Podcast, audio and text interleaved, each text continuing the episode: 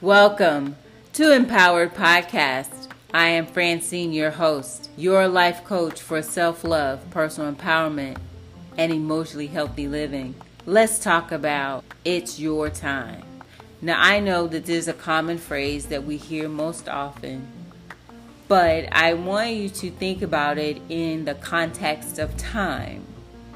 You know, after you live, you know, maybe beyond 35, 40 years of life. And for those who are younger who are listening to this podcast, take note of the fact that time is going to pass, whether you complete or do your purpose or vision or desires or dreams, time is going to pass. When we're young, we don't think about it very much. But as you begin to get beyond 40 years of age, you begin to think perhaps about time. So, my question is to you whether you're young or middle age or older, what are you doing with your time? Because it's not just a day, it is your life. So, a better way to say it is what are you doing with your life?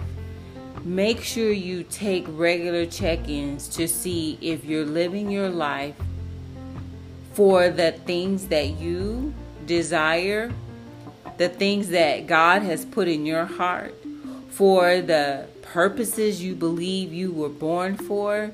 Or are you moving about in life out of fears of what others might think, fears of obligation?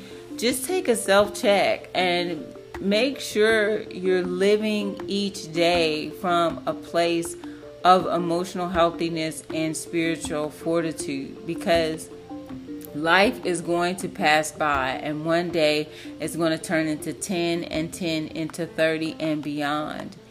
And you only get one opportunity to live this life. So utilize the time that you have each day each week each month and make it count for the kind of meaning you want your life to have. No one can orchestrate that for you, but you do have the power to set the pace and the motion for your life and legacy. Thanks for joining me. Visit my website, francinepearson.com. Subscribe to this podcast and share the hope.